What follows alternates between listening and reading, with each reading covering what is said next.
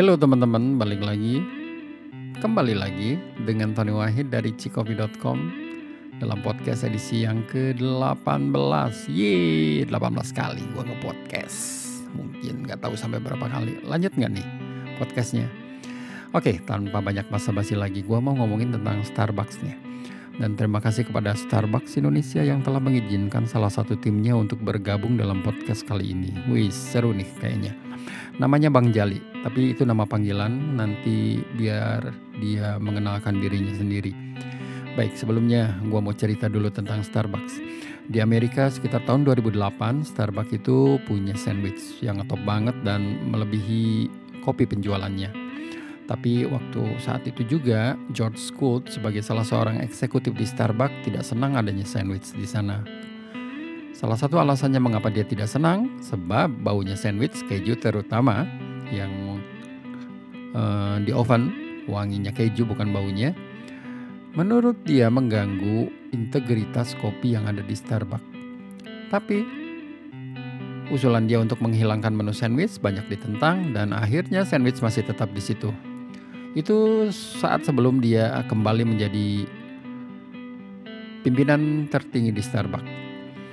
Dan gue setuju sama pendapatnya, sandwich mengganggu banget, bau keju dan lain sebagainya. Dan pada saat dia kembali lagi langsung dia potong tuh sandwichnya. Sandwich tidak boleh, padahal ya sandwichnya itu, wis, itu mengalahkan penjualan kopi malahan dan punya pengikut yang sangat setia sekali. Tapi Starbucks, eh Starbucks sih apa George Scootnya bilang gini, gini kita itu jualan kopi. Kalau kopinya nggak ada kita there is no reason to exist. Itu core-nya perusahaan Starbucks salah satunya. Yaitu hanya salah satu uh, apa salah satu cerita bagaimana masalah sandwich saja bisa jadi masalah yang sangat besar buat George Scoots. Tapi mungkin ceritanya jauh lebih dari hanya sekedar sandwich. Di tahun 83 George Scoots terbang ke Milan dan menikmati satu shot espresso yang seolah telah membuka atau memberikan sebuah wahyu kepadanya. Gua mau buat ini juga di Starbucks, sebuah ide yang kemudian juga ditentang sebelum dia membelinya sebesar 3,8 juta dolar saham teman-temannya juga. Starbucks itu banyaklah ceritanya. Oh ya musik, musik, musik, musik. Oh tahun 2009 ini, eh 2009, 2000-an dia membeli sebuah label musik di San Francisco. Salah satu artisnya Paul McCartney. Hmm, luar biasa. Gue sih cukup banyak cerita tentang Starbucks. Gue kagum sama perusahaan ini yang nilainya sekarang ini sudah mencapai 80 billion. Billion ya, bukan million. Billion US dollar ini berkali-kali lipat dari perusahaan Gap yang pernah gue kerja selama hampir dua dekade. Teman-teman sekalian tanpa banyak basa-basi lagi yuk kita panggil Mirza Lukman. Ah ketahuan deh namanya tapi nggak apa-apa. Kita panggil Bang Jali dari Starbucks Indonesia. Sekali lagi terima kasih kepada Starbucks Indonesia yang telah memberikan izin kepada salah satu timnya untuk berbincang di podcastnya cikopi.com. Tony Wahid. Selamat menyimak.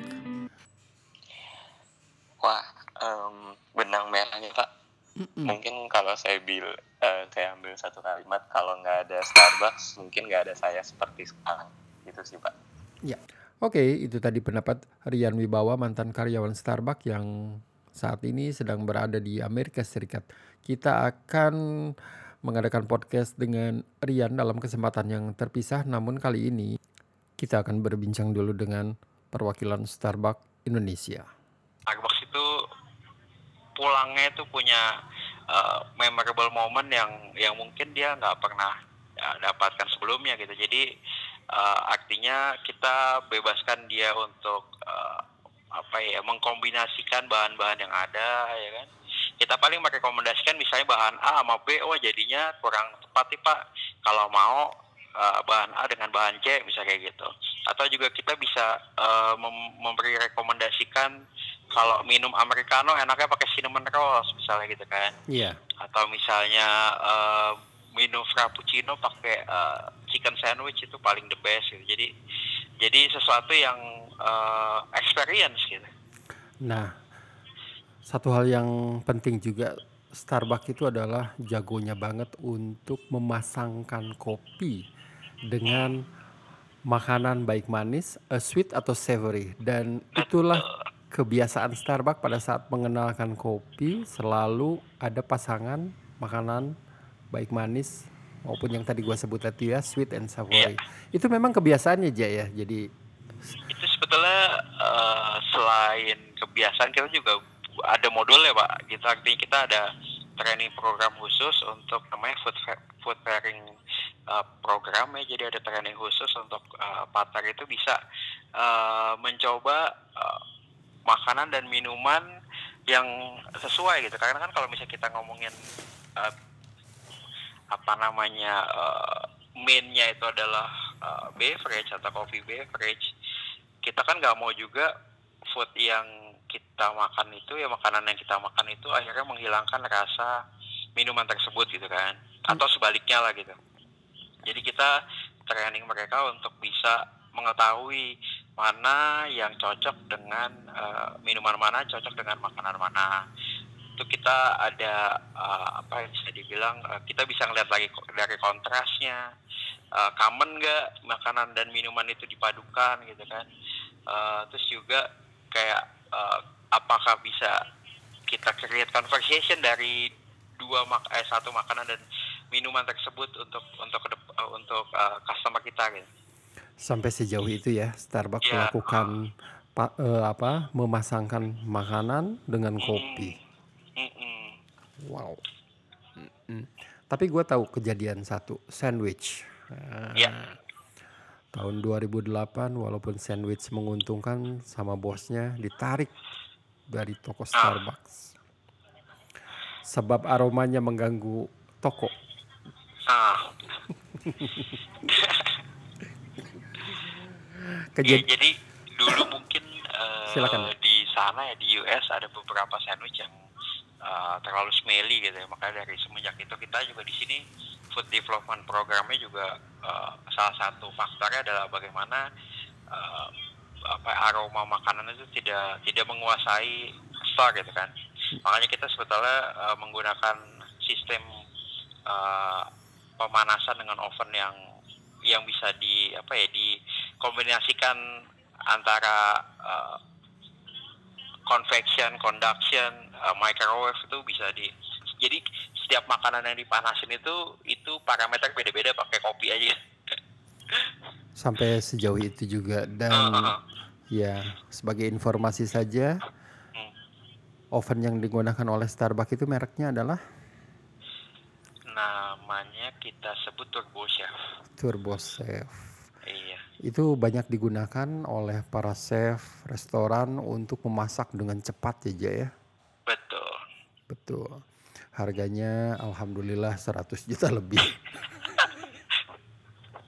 Nggak tahu harganya Pak berapa. 100 juta lebih. Kombi oven itu. Eh, Oke. Eh, Salah satu pengalaman gue di Starbucks hus- eh, waktu itu di Tebet adalah adanya coffee talk. Coffee talk itu ternyata di Starbucks itu sangat bagus untuk diikuti oleh siapa pun yang ingin tahu bukan hanya tentang Starbucks sebetulnya, tapi bagaimana cara menikmati kopi. Kalau misalnya di rumah cara seduh, lu bisa jelasin lebih lanjut buat para pendengar nih tentang coffee talk. Coffee Talk itu sebenarnya program kita dari awal kita ada di Indonesia kali gitu ya. Intinya tuh sebetulnya kita tuh pengen eh, berbagi pengalaman lah gitu. Kalau kopi itu sebetulnya bukan hal yang menakutkan gitu. Karena dulu kan sebelum eh, booming kopi ini mungkin cuma eh, bapak-bapak yang minum kopi gitu kan. Kalau kayak anak muda tuh dibilangnya agak sedikit tabu lah minum kopi karena terlalu nggak tahu ya terlalu orang tua banget kali gitu Iya. tapi eh, kita tuh buat eh, coffee talk itu untuk eh, pertama kita mau memberitahukan bahwa eh, kopi itu mudah dibuat ya kan? Kita cuma pakai coffee press misalnya ya kan? Sesimpel itu terus juga mudah dinikmati. Kita bisa menikmati dengan apa aja dengan eh, makanan yang pas dengan eh, susu dengan gula dengan apa pun yang yang sesuai dengan keinginan masing-masing eh, penikmatnya gitu. Terus juga kita juga pengen ngasih tahu bahwa eh, cerita dari kopi yang kita eh, coba itu adalah nggak sekedar nama gitu, tapi cerita kopi itu di setiap uh, apa namanya originnya itu banyak banget kaya banget gitu. Jadi apalagi kalau misalnya kita ngomongin kopi Sumatera gitu. Kopi Sumatera kan di Starbucks salah satu yang paling favorit di seluruh dunia gitu kan Iya. uh, ya Starbucks itu sangat concern banget sama uh, bagaimana kualitas kopi di Sumatera gitu. Jadi kita banyak uh, apa ya banyak program-program untuk peningkatan kualitas di sana. Baik itu dari kualitas uh, kopinya kualitas uh, penduduknya ya masyarakatnya dari sisi ekonominya juga dari sisi social interactionnya itu juga dan juga lingkungannya gitu. Itu empat hal sih yang Starbucks concern banget ke, ke semua origin coffee.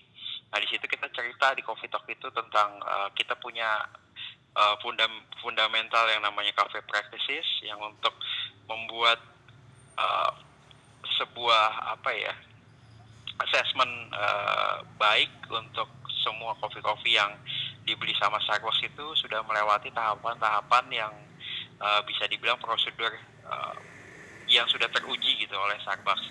Yang paling concern banget Starbucks itu yang tadi gue bilang gitu, quality, uh, economic sustainability, social uh, responsibility dan juga in, in, apa environment stewardship itu yang uh, kita pengen semua orang itu uh, menghargai kopi. Gitu.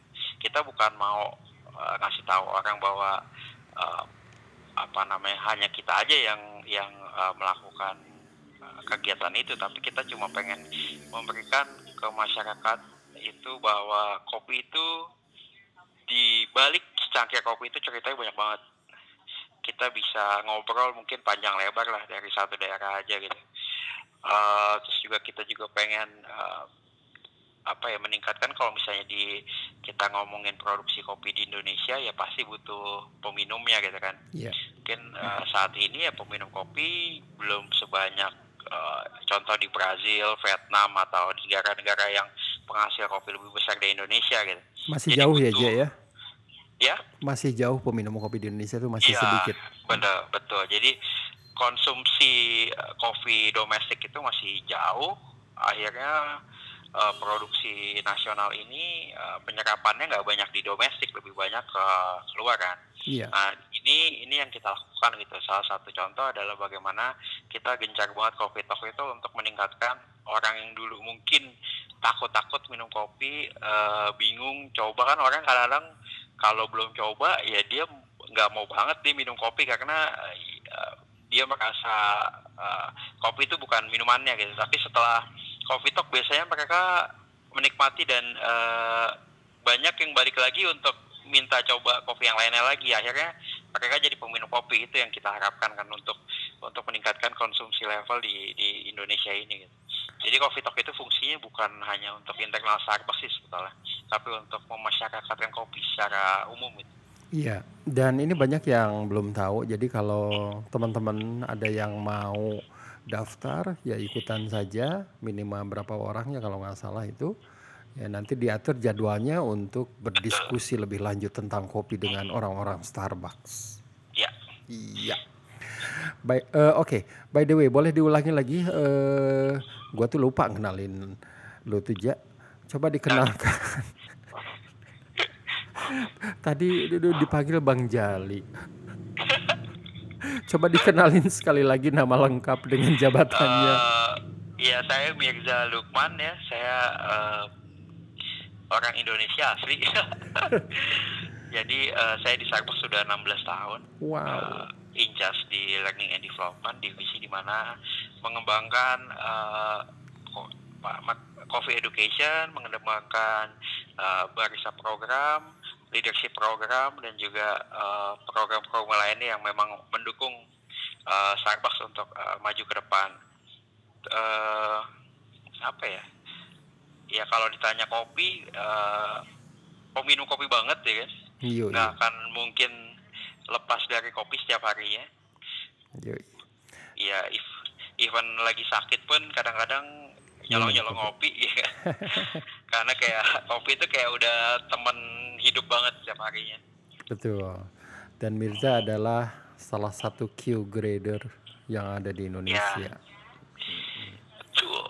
dan gue menyaksikan uh, waktu Oh iya di Bali ya. di Bali waktu itu saat berjuang untuk mendapatkan sertifikasinya. Hmm. Oke, uh, kita kembali lagi dari jumlah. Jadi ini obrolan loncat sana, loncat sini nggak masalah jadinya. Oke, dari jumlah toko yang 400-an itu, hmm. yang mana saja yang unik yang ingin ditonjolkan oleh Starbucks di berbagai kota atau semuanya sama? Enggak juga kan? Enggak. Nah, boleh Jadi- diceritain nih toko-tokonya. Store. Ya, jadi kita tipe store itu kita ada beberapa ya. Yang pertama core store. Core store itu kita hanya eh, apa ya menyiapkan ya makanan minuman seperti Starbucks biasanya gitu.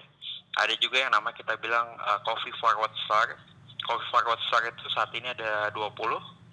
Itu menyediakan manual brew experience ya. Itu contohnya ada di Sogo kota Casablanca yang di atas tuh di atasnya. Terus ada di Oakwood itu juga Ya, Oakwood Building itu juga uh, coffee forward store. ya. Terus juga kita juga ada reserve store. Nah, Starbucks reserve store ini adalah suatu kita baru uh, revamp reserve store itu 2017 dengan dengan menambahkan uh, semi automatic mesin ya Black Eagle di setiap outletnya. Jadi di Starbucks reserve store itu ada dua bar, ada core bar dan ada reserve bar. Reserve bar itu uh, mostly kita semuanya serving reserve coffee gitu. Jadi reserve coffee itu adalah uh, apa ya, elevated uh, coffee quality di Starbucks. Jadi kenapa uh, ada reserve coffee karena terkadang kopi yang unik itu nggak banyak, jadi kita nggak bisa uh, jual di core produk, tapi kita masukkan ke spesifikasi uh, reserve produk gitu. Jadi kalau misalnya reserve produk itu lebih mengedepankan origin uh, kopi untuk keunikannya, tapi kalau core core coffee itu kita lebih mengedepankan konsistensi dari sisi rasa gitu. Mhm. Jadi uh, experience berbeda. Terus kita juga uh, tahun ini, awal tahun ini baru buka uh, uh, Reserve Dewata ya. Jadi uh, uniknya adalah ini satu-satunya di dunia, Mhm. belum pernah ada model model store kayak gini. Jadi kita mengkombinasikan uh, farming experience dengan uh, brewing experience ya. Uh, platformnya sebetulnya kita sama mikirnya gini. Kalau misalnya kita ngomongin uh, apa ya saya pen- peminum kopi di Indonesia mungkin banyak orang yang belum puas dengan uh, pencapaian uh, konsumsi domestik gitu kan. Nah, salah satu faktornya mungkin karena nggak banyak orang kenal juga kopi itu seperti apa gitu kan.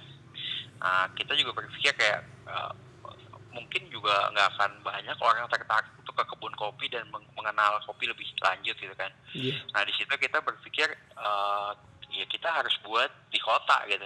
Artinya apa yang terjadi di kebun kopi kita harus buat di kota untuk orang bisa eh, melihat langsung ap- gimana sih pohon kopi, gimana sih buah kopi, eh, proses kopi itu pakai alat apa ya kan. Terus juga eh, bagaimana orang menjemur kopi, gitu. bibit kopi kayak gimana itu ada di Starbucks Dewata semua gitu. Jadi eh, sampai saat ini alhamdulillah banyak banget orang yang akhirnya eh miss ya dengan oh kopi itu ternyata eh, sebuah minuman yang harus dihargai, harus dikasih apresiasi lebih gitu. Karena sesuatu yang eh, bisa dibilang hasil kerja keras petani itu tuh nggak yang semudah eh, membalikan telapak tangan gitu, butuh eh, waktu satu tahun untuk nunggu panen ya kan dari bibit itu mungkin butuh 3 sampai lima tahun ya kan Iya. terus juga harus telaten banget kalau salah mengeringkan bisa jadi busuk ya banyak banget hal yang yang akhirnya terapresiasikan dari situ. Luar biasa yang itu di Bali eh, salah satu flagship Starbucks store di Indonesia ya. betul Mm-mm. Suatu saat mungkin eh, gua harus mengunjunginya. siapa nanti kita janjian Terus ngomong-ngomong eh, kemarin dari Afrika nih, Ja. iya Apa nih cerita yang dibawa dari Afrika ke mana saja negaranya? negaranya ke Rwanda aja karena Rwanda itu kan salah ada apa negara di mana ada Farmer Support Center dari Starbucks. Dan kenapa sih uh, ke Rwanda gitu ya? Sebetulnya kita diundang dari uh, Starbucks uh, Asia Pasifik ya, regional office kita. Mm-hmm. Kesempatan emas ini ya di apa ya dimanfaatkan sebaik-baiknya. Di sana itu sebetulnya kita dikasih experience tentang bagaimana sih uh, Starbucks itu membangun sebuah negara setelah konflik berkepanjangan gitu dulu kan Rwanda terkenal banget dengan uh, genosidanya yeah. dengan uh, semua orang itu takut ke mana-mana uh, ya level ekonominya tuh di bawah banget gitu kan tapi sebetulnya Rwanda itu punya satu kunci di mana dia bisa bangkit yaitu kopi uh, jadi kopi itu adalah salah satu uh, apa ya bisa dibilang devisa negaranya itu bergantung sama kopi gitu. Sedangkan uh, kalau dilihat akses, dilihat dari uh, bagaimana mereka memiliki akses untuk ekspor kopi itu nggak nggak banyak gitu. Makanya Starbucks dari tahun 2008 2009 itu udah mulai untuk membantu mereka gitu. Jadi setelah semua uh, masyarakatnya rekonsiliasi nasional, udah nggak mau ada suku-sukuan lagi, udah melupakan genosida, akhirnya kita masuk di sana. Uh, mungkin awalnya kita uh, apa ya ya seperti di daerah-daerah kopi baru gitu. Starbucks itu selalu beli kopi, ya udah beli kopi aja dulu gitu. Karena kan Starbucks itu channelnya banyak, nggak hanya uh, untuk uh, specialty kopinya, tapi ada untuk uh, bisa dibilang uh, kita punya base frappuccino roast untuk instant coffee-nya ya kan untuk frappuccino yeah. dan lain-lainnya jadi kita bisa sourcing kopi untuk awal kita tuh cuma pengen yang penting petaninya itu kita beli dan mereka dapat uang untuk menumbuhkan kopi yang atau uh, menjaga membangun lagi kebunnya lebih baik gitu tanpa tanpa ada orang yang beli nggak mungkin banget mereka bisa memulai titik awal untuk uh, kualitas kopi yang lebih baik gitu. Makanya itu yang selalu jadi fokus awal Starbucks. Setiap Starbucks masuk ke satu origin baru, yang pertama di uh, diperhatikan adalah bagaimana meningkatkan ekonomi farmer ya, petaninya. Karena kalau misalnya petaninya itu udah ekonomi meningkat, ya pasti banget kualitas itu mereka akan jaga. Mereka akan bisa beli pupuk, bisa beli alat, bisa beli bisa bayar orang untuk metik kopinya, bisa dia bisa bayar transportasi untuk menjual hasil kebunnya gitu itu banyak banget gitu. Nah itu yang dilakukan oleh uh, Starbucks di Rwanda gitu.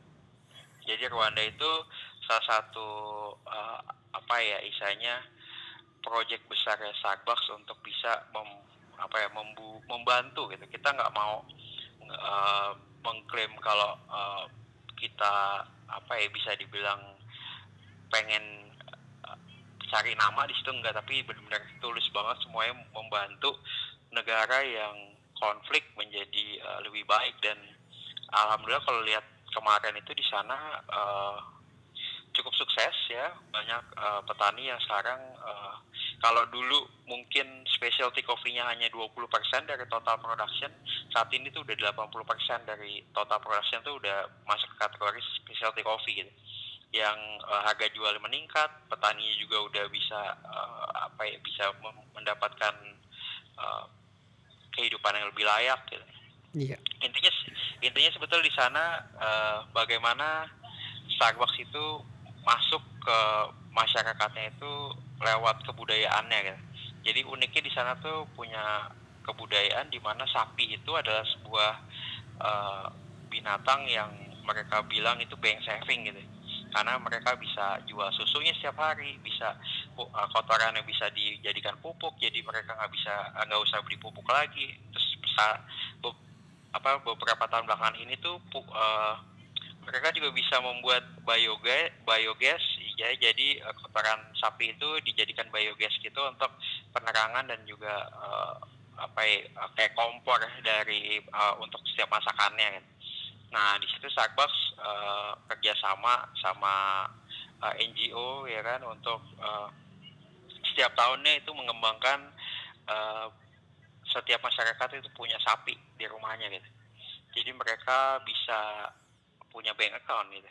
ya kan terus juga kita juga uh, membuat uh, apa ya kalau bisa dibilang dulu mungkin perempuan-perempuan Rwanda karena ditinggal sama suaminya akhirnya uh, ya nggak punya pekerjaan ya kan mungkin masih ada anaknya dia bingung di sana pun juga bingung bagaimana mereka meningkatkan taraf hidup kalau mereka nggak punya apa-apa gitu akhirnya Starbucks uh, berinisiasi untuk uh, mensupport salah satu uh, perkumpulan petani kopi perempuan di sana yang namanya Kawa ya mm-hmm. itu untuk bisa uh, apa ya, dikasih modal di di uh, disuplai untuk kebutuhan setiap harinya di, diberikan pengarahan dikasih uh, ruang pertemuan dan lain-lain untuk bisa mereka uh, menjadi petani kopi dan memiliki penghasilan gitu setelah ditinggal suami-suaminya itu sih yang yang ini banget sih yang berkesan banget gitu nah gitu. ya, salah satu ini visi yang dibuat oleh para petinggi Starbucks George Schultz itu adalah mengenai masalah ethical trading dan itu mungkin sudah dicanangkan sejak tahun 2000-an kalau gua baca bukunya ya. Iya. Dan uh, banyak perusahaan multinasional Amerika dan Starbucks salah satunya sangat serius untuk masalah sustainability, economic empowerment khususnya buat ya. perempuan-perempuan tadi. Dan dan buat teman-teman ketahui juga bahwasanya itu bukan sebuah public relation atau hollow statement tapi memang ya. dilakukan untuk bagaimana bisnis itu bisa sustainability. Jadi bu beli kopi bukan hanya beli kopinya saja Betul. Jadi ada aspek lain yang mungkin bisa menjadi uh, apa ya uh, bisnisnya sustain dan membantu dalam jangka yang panjang itu kali ya ceritanya Betul. di Starbucks itu. Di Indonesia juga kita udah ini kok ada Farmer Sport Center juga di Brastagi. Pak Surip salah ininya um, apa country manager di sana.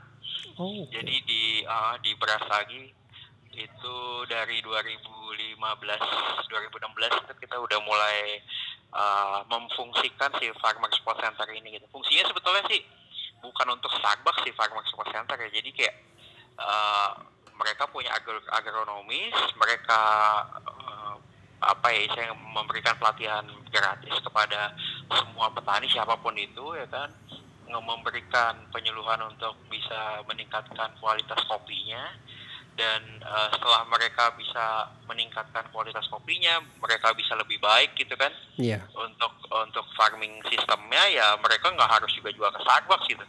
Yang penting ya kita berpikir bahwa kopi itu di dunia ini harus sustain gitu kan. Artinya kalaupun kita uh, gembor-gemborin kita lagi hype di kopi, tapi kalau kopinya ntar nggak sustain, nggak ada kopinya ya nggak bisa juga kita langgeng gitu. Itu ya, betul yeah. sekali ja. Duh, Hebat. Nah, sekarang kita ngobrol yang agak santai saja. Nih, menu apa yang kopi eh menu kopi apa yang paling minuman kopi apa yang paling laku di Starbucks saat ini? Paling laku mungkin yang paling uh, nyaman gitu kan, mm-hmm. yang uh, tinggal diminum udah kok udah kompleksitasnya udah dapet lah, udah ada kopinya, udah ada susunya, udah ada manisnya gitu. Karamel macchiato pak itu siapa pun itu sekali minum dia pasti langsung uh, setuju kalau itu minuman yang paling nyaman banget gitu. Masya Allah itu minuman kesukaan gue juga aja. Iya. Hmm. Dan gue selalu minta sama uh, baristanya tambahin lagi karamel sausnya, enak banget. Iya. iya tuh ekstra karamel ya. Waduh. Tapi sebetulnya ya yang di Starbucks itu selain minuman karamel macchiato dan lain-lainnya, sebetulnya salah satu yang gue seneng juga adalah uh, yang brewed coffee-nya. Nah, brewed coffee-nya itu mungkin banyak yang nggak tahu, itu kopinya asik-asik untuk dinikmati. Nah, boleh cerita nggak aja tentang brewed coffee? Dan gue tuh selalu senang sama brewed coffee karena mereka selalu menyediakan yang selalu paling fresh nggak ada yeah. kopi yang diseduh dua tiga kali itu nggak ada di Starbucks betul yeah. ya silakan iya jadi ya kita bilangnya itu uh, brew coffee-nya itu adalah coffee of the week ya coffee of the week itu jadi satu minggu itu biasanya satu campaign bisa kayak dari Kenya dari uh, Guatemala dari Kolombia atau dari Sumatera itu ada di semua store uh, pakai badge brewer kalau misalnya beberapa store yang yang core store tapi kalau misalnya tadi ada reserve store ada coffee forward store mungkin bisa lebih apa ya uh, punya experience lebih lagi untuk manual brew dan lain-lainnya gitu kan dengan alat yang uh, ada Prover, ada Chemex, ada Siphon gitu. Nah untuk Corkstar ini uh, brew coffee ini sebetulnya kalau misalnya di US itu uh, salah satu apa ya uh, penyumbang uh, penjualan paling banyak gitu. Karena uh, semua orang pagi pasti butuh uh, brew coffee yang nyaman gitu ya kan? Dan hmm. kita juga membuatnya itu uh, saka, walaupun itu namanya batch brewer tapi paling kita buat sekali itu uh, untuk sekitar 4 cup lah 4 cup tol gitu. Jadi uh, kita nggak pernah uh, apa ya menyimpan kopi itu lebih lama. Jadi uh, apalagi saat ini kita juga pengennya juga kalau misalnya ada customer yang order kita uh, seduhnya itu kita tahu period uh, order apa period demandnya lah. Period demandnya itu pada jam-jam tertentu gitu. Misalnya kayak pagi biasanya banyak yang pesen kita akan uh, seduh kopinya itu sesuai dengan uh, pesanan para customer pagi itu setelah itu juga mungkin biasanya kalau orang kopi itu sore ya kan? Iya. Yeah. jadi nggak kita nggak nyimpan uh, kopinya itu lama gitu. Dan ya kalau misalnya mungkin ada kekurangan ya tinggal bilang aja kita bisa seduh ulang gitu. Gitu. Jadi kita kalau ke Starbucks itu jangan takut untuk uh, misalnya memberi feedback ke kita gitu kasih feedback aja mas ini kok kopinya misalnya uh, too light atau misalnya uh, too strong atau apa kita bisa adjust semuanya kita akan bisa uh, apa ya rework lagi si kopinya. Seperti itu. Betul. Hmm. dan kembali lagi kalau baca bukunya Onward George Scott itu kan ada customer yang ngomong sama dia uh, ini kayaknya kopinya eh, agak kurang ini itu ini itu. Oh ya coba saya buatin. Dan dia buatkan. Dan dia perlihatkan prosesnya. Terus ngobrol deh berduaan. Terus katanya I think I get the customer uh, untuk seumur hidup katanya. Tapi itu bagus ya. Jadi dan salah satu brewed coffee yang gue paling demen adalah tentu saja Guatemala. Oh Guatemala Antigua itu salah satu kopi terbaik di dunia tuh pak. Betul. enak banget coklat ya kan nyaman. Nyaman. Uh, nggak terlalu acidic ya. Kalau Starbucks tuh memang uh, banyak apa ya isanya uh, kalau misalnya suka kopi yang uh, kuat yang strong kita tuh ada dark roast ya kan? Iya. kita kalau yang nggak terlalu kuat ada medium roast atau misalnya yang light kita juga ada blonde rose light rose. Jadi kita uh, agak sedikit banyak pilihan. Jadi kita semua orang itu bisa menikmati kopi dengan uh, keinginannya masing-masing.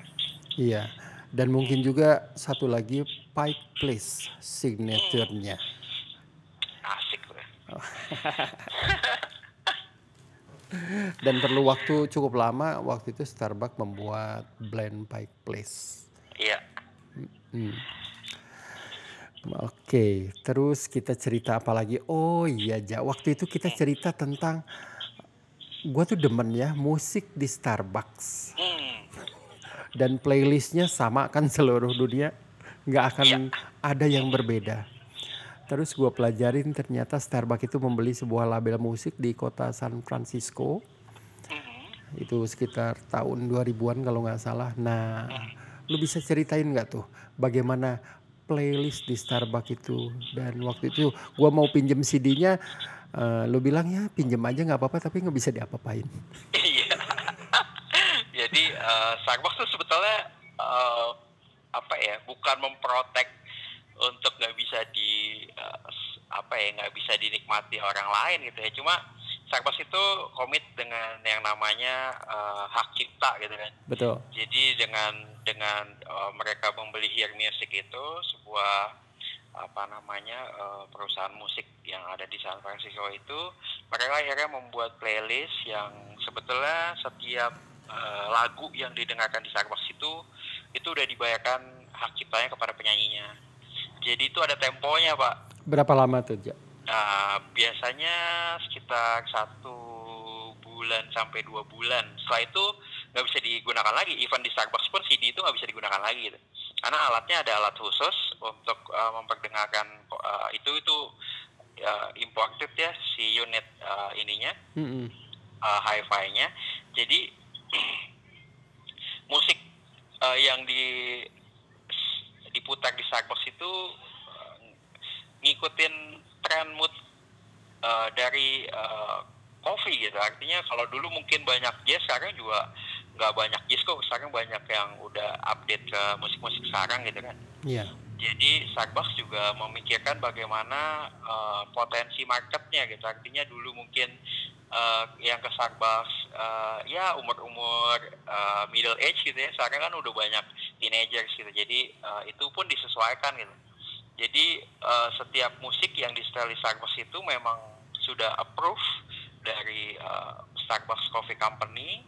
Uh, tidak bisa dibilang tidak ada satu lagu pun yang uh, tidak apa ya diproteksi hak ciptanya. Jadi kita uh, uh, itu sesuai dengan undang-undang permusikan dunia gitu. Artinya apa pun yang di uh, apa ya diperdengar per- perdengarkan secara umum itu harus ada royalti mungkin ya kepada penyanyinya. Itu yang dilakukan Starbucks gitu. Jadi uh, CD-nya tuh nggak bisa uh, diduplikasi nggak bisa di setel di device lainnya uh, dan juga ada expired date-nya gitu jadi kadang-kadang kalau misalnya kita lagi senang banget nih pas udah expired ya udah gitu Jadi nggak bisa Selesai ya. lagi Betul. Tapi di samping itu juga bahwasanya Starbucks itu tahu banget menikmati kopi ya harus dengan musik tentunya ya, Ja, ya. betul betul Nah, Dan musik-musiknya tentu pilihan sophisticated.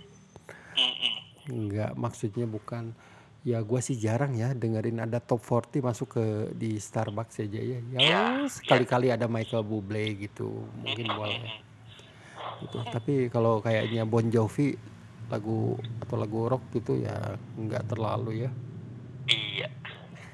Memang musik sama kopi tuh kayak mood banget sih, Pak. Mood banget ya. Ah, ah, mood banget. Jadi kalau misalnya kita eh, pagi mungkin eh, ya moodnya juga akan berbeda dengan sore gitu. Walaupun sama-sama menikmati kopi gitu.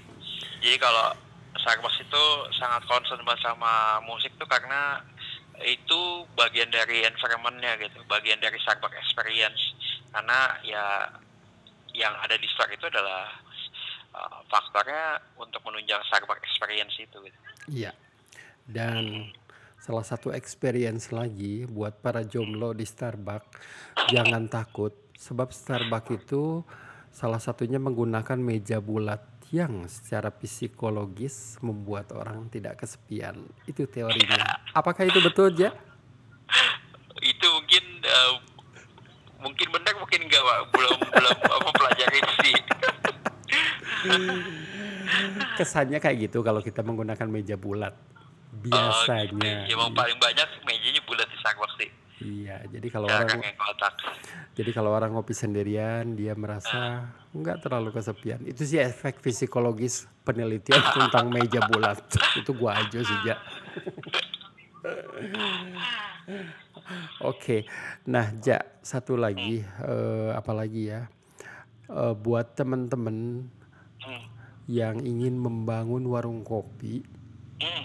nah, lu tuh tentu punya banyak pengalaman, Hmm.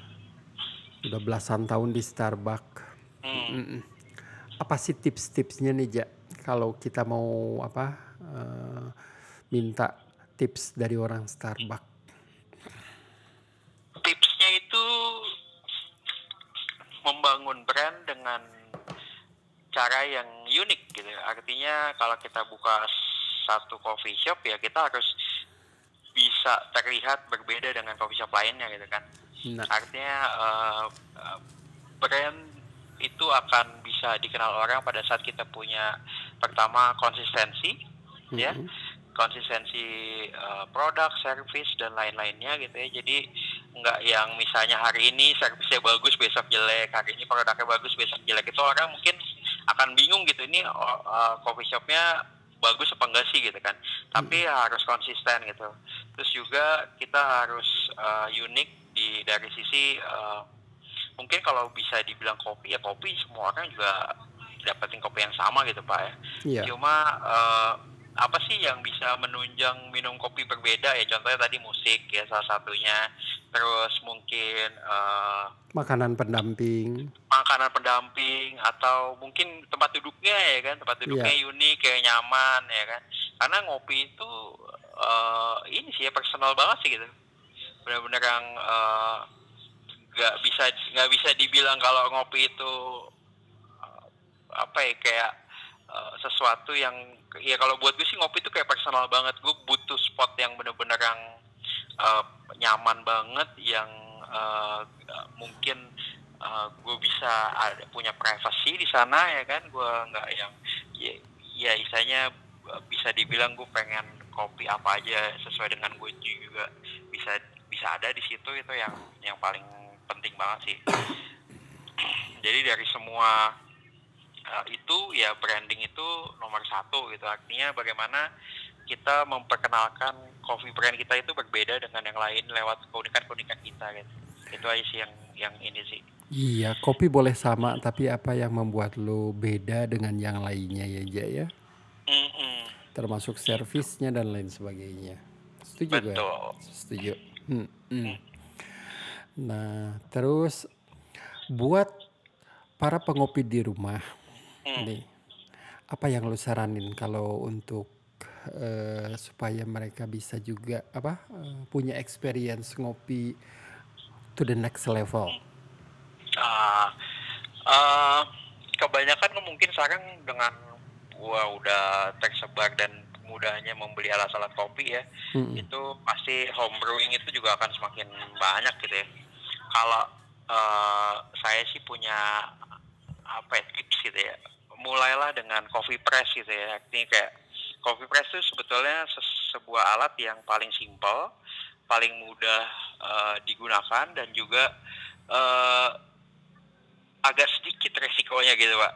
Jadi kalau bisa pakai kopi press tuh agak sedikit banget resikonya kopinya tuh gagal gitu kan. Iya. Yeah. Nah terkadang kan orang pertama-tama apa uh, orang-orang pengen ngopi yang uh, apa ya istilahnya yang baru gitu ya. Para rookie-rookie uh, coffee lovers ini tuh terkadang dia takut sama kegagalan. Makanya mereka eh, kayak uh, menyeduh kopi tuh mendingan diseduhin sama orang lain gitu kan. Bisa sih misalnya kita uh, mulai dengan si coffee press ini dengan uh, coba di rumah. Yang pasti uh, faktor yang paling penting dari sangkir kopi itu adalah uh, takaran ya kan mm-hmm. harus pas. Biasanya tuh sekitar ya kalau normalnya 10 gram dikasih 180 ml air tuh normal banget lah. Itu udah ada di uh, titik nyaman lah gitu. Terus hasil giling ya artinya grand size itu juga harus pasti pas dengan alat yang digunakan gitu. Kalau coffee press karena waktu, butuh waktu lama untuk uh, brewingnya ya kita giling kopi eh, kita kasar tapi kalau misalnya contoh kalau di rumah pakai rock presso ya kita butuh hasil giling yang halus karena dia ekstraksinya lebih cepat gitu kan. Terus air ya kan air ini juga uh, 98 sampai 99 persen ya kuncinya di air gitu. Percuma kita punya kopi bagus kalau air kita kita nggak perhatikan akhirnya juga kita nggak bisa dapat uh, hasil secangkir kopi yang bagus gitu. Betul. terus penyimpanan kopi Nah. Yang penting banget. Nah, kadang-kadang kita lalai itu karena di rumah kita taruh di kabinet yang lembab ya atau kita taruh deket kompor ya kan mm-hmm. atau juga bisa uh, kita biarin air terbuka nah itu yang akan cepat uh, terserap oleh oksigen dan juga uh, hal-hal yang tidak diinginkan untuk menjaga kesegaran kopi gitu jadi harus banget uh, paling enggak kita punya tempat yang kedap udara ya kan? Kedap cahaya. Terus juga uh, kita tahu kalau misalnya di rumah udah punya uh, grinder atau mesin giling ya itu jauh lebih baik gitu kan. Sekarang kan ada yang grinder tangan ada yang elektrik banyak banget. Tapi kalau belum punya uh, grinder yang apa namanya uh, di rumah ya mungkin bisa menggiling kopi sesuai dengan uh, kebutuhannya aja gitu. Jadi kalau misalnya kayak di Starbucks tuh banyak customer tuh yang misalnya dia nggak punya grinder tuh pak, dia beli kopi, dia minta gilingin dikit aja dicoba uh, gilingin saya buat dua hari aja dia bilang gitu kan. Besok nanti hari ketiga dia datang lagi kayak gitu, dia minta gilingin lagi itu itu nggak apa-apa juga gitu. Yang penting kita juga uh, pengennya tuh customer itu menikmati kopi sesegar mungkin gitu. Boleh ya Jaya. Ya, iya. Betul. Jadi kalau yang nggak punya alat giling, beli kopi di Starbucks tentu boleh minta bantu untuk digilingkan sesuai dengan alat Betul. yang digunakan. Betul. Gitu. Pokoknya kalau di Starbucks itu jangan malu-malu. Iya. jangan malu-malu dan Betul. tanya sebanyak-banyaknya. Sebab gue juga kadang kagak paham kan dengan menu-menu kopi misalnya. Ini menunya apa ya ini yang ini gitu. Dan mereka juga kalau ditanya, "Eh, rekomendasinya apa nih kalau kopi?" Misalnya dan mereka akan dengan senang hati memberikan rekomendasi apa yang kita inginkan gitu ya. Betul. Iya. Nah, itulah yang mungkin membuat Starbucks itu stand out dari segi customer service-nya. Dan itu perlu pelatihan yang lama dan seperti biasa mungkin Berapa tadi tuh disebutkan pelatihannya satu bulanan ya Jaya? Iya satu bulanan. Iya dan tadi belum terekam sama gue juga bahwasannya setiap petinggi Starbucks juga harus mengikuti pelatihan di store masing-masing Starbucks. Betul. Dan menjadi dan menjadi anak buah bosnya store di sana. Mm -mm. Mm -mm. Ja, Orang Star, uh, sebagai orang Starbucks nih, melihat perkembangan kopi di Indonesia atau di kota Jakarta ini khususnya, dan tentu lu udah ke mana-mana juga di Indonesia, kayak gimana sih perkembangan kopinya? Perkembangannya itu menggembirakan banget sih. Kalau hmm. kita ingat dulu, mungkin 10 tahun lalu kali, 10-11 tahun lalu kita mulai uh, apa ya senang-senangnya sama specialty coffee ya kan. Uh, kita tentunya pasti berharap kopi itu sebegitu mudah dinikmati buat semua masyarakat yang sekarang tuh mau kopi yang bagaimanapun itu udah ada di Jakarta pada apalagi di uh, seluruh Indonesia gitu ya. Ini bagus banget buat industrinya gitu karena kita butuh memang butuh uh, bertumbuhnya coffee shop coffee shop yang lebih banyak lagi gitu untuk kita sama-sama membangun uh, apa ya ke, ke, peningkatan kebutuhan domestik kopi di Indonesia itu yang yang paling penting sih. Uh,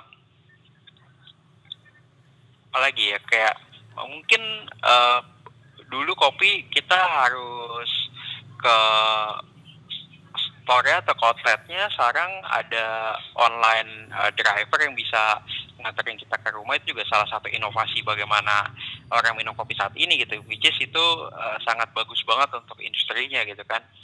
Jadi semua uh, apa ya pemain kopi itu uh, saat ini sudah benar-benar bisa uh, terjangkau oleh semua orang. Itu yang paling penting sih. Paling penting kan sebetulnya satu produk adalah bisa mudah di oleh uh, customer ya kan. Iya kopi sudah semakin dekat ya ya dan Betul. kita bisa menikmati kopi eh, zaman 10 tahun yang lalu pada saat kita melihat bagaimana anehnya V60 di rumah gue. Betul. V60 corong seperti itu dan kita ngeliatin, kita perhatikan dengan baik kan kita coba itu betapa zaman 10 tahunan yang lalu ya, bahwasannya alat kopi juga masih sangat jarang banget di Betul, Indonesia ya. Dan hmm. akses kopi mungkin dulu itu mimpi lah ya bisa ngopi misalnya eh kopi Afrika nih dari negara mana mimpi lah itu ya ya sekarang di mana mana ada mau kopi yang mana banyak gitu. iya hmm. betul banget dan sekali lagi terima kasih buat Starbucks yang Pak. menapak jalan buat industri kopi. Tidak mungkin industri kopi specialty uh, bisa berkembang tanpa ada kehadiran Starbucks yang membuka jalan untuk the next level coffee experience buat teman-teman yang di specialty coffee aja ya. Iya, sama-sama kita membangun uh, industri kopi di Indonesia lebih baik gitu. Karena kalau misalnya kita mau uh, membuat industrinya ini maju ya semua sektornya juga harus diangkat gitu kan. Iya. Kalau kita melihat sekarang itu di hulu ya para petani itu giat banget meningkatkan kualitasnya, produksinya dan lain-lain.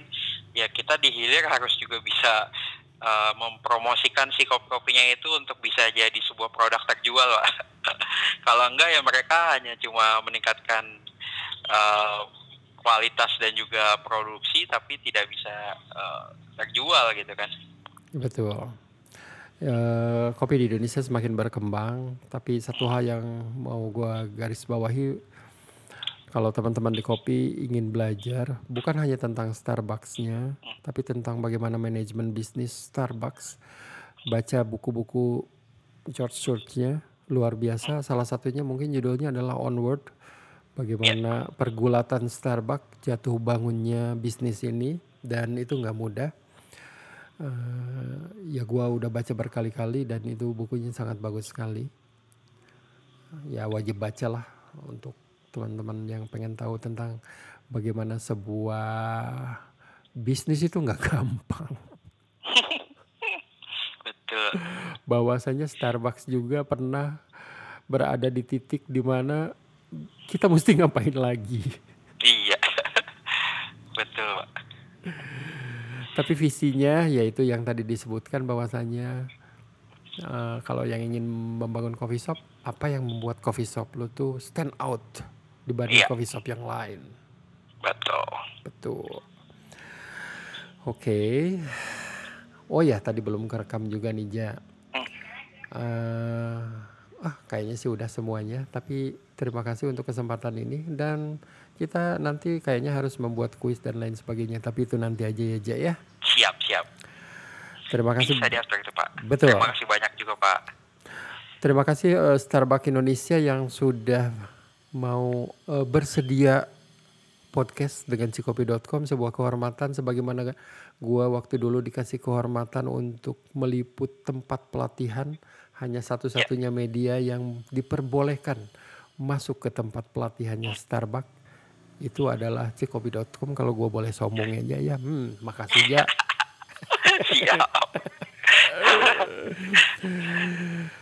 tapi uh, untuk sebuah pengalaman ngopi uh, yang lain dan melihat bagaimana bahwasanya kopi itu panjang ceritanya dan setiap kopi itu ceritanya selalu berbeda bisa diperhatikan di store-nya Starbucks poster-posternya dan itu mungkin pesan yang ingin disampaikan oleh Starbucks ya bahwasanya bukan hanya ngopi, ini ada bisnis sustainability, empowerment dan lain sebagainya. Terima kasih Mirza Lukman, bosnya pelatihan dari Starbucks. Begitu saja podcast kita kali ini. Dan, Terima kasih banyak Pak. Oke teman-teman, demikian podcast kali ini di episode yang ke-18 bersama Starbucks Indonesia. Terima kasih sudah menyimak dan sampai jumpa di podcast episode selanjutnya. Tony Wahid dari cikopi.com pamit. Salam.